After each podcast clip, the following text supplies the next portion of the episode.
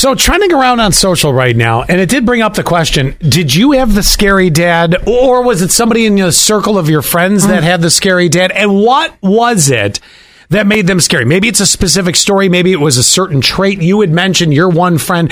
It wasn't like he was horrifying all the time.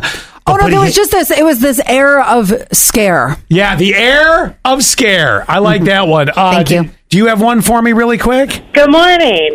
You have the scary dad. Let's hear it.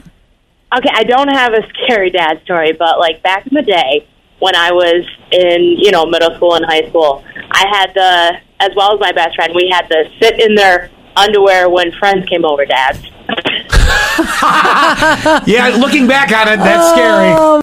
Oh, scary to the psyche. Uh, and then I want to come over to you really quick here. You have a scary dad? Okay, so um, this one time in high school, my boyfriend and I were like fooling around with the door, like kind of cracked open because my parents, you know, had the rule. Yeah. The boy in the room, the door has to be a little open. So, um, and I already knew how scary my dad was, but like I didn't want my boyfriend to know how scary he was because I wanted to like you know, do stuff. And so, um, except for the problem was my dad caught us and he chased my boyfriend out of the house with a bat and he never hooked up with me again.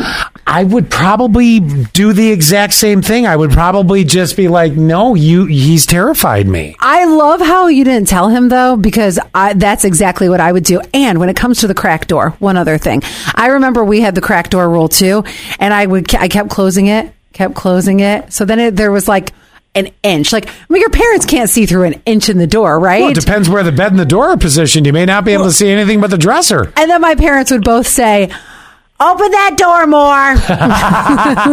There's your mood kill. yeah, right. Exactly. Exactly. I got to mention this one because our friend Heather, well, my very you know good friend for years up in Buffalo, uh, Uh-huh. texted and said my dad was super scary. Heather, I don't remember your dad being scary except for the fact that he was a drop dead look-alike for Phil Collins. Oh, well, then that makes him not scary all of a sudden. I'm like, all of a sudden. oh, can you drum me a little beat, Are, please? are you uh, are you good? Are you going to sing me uh, in the air tonight, or are you going to yell at me?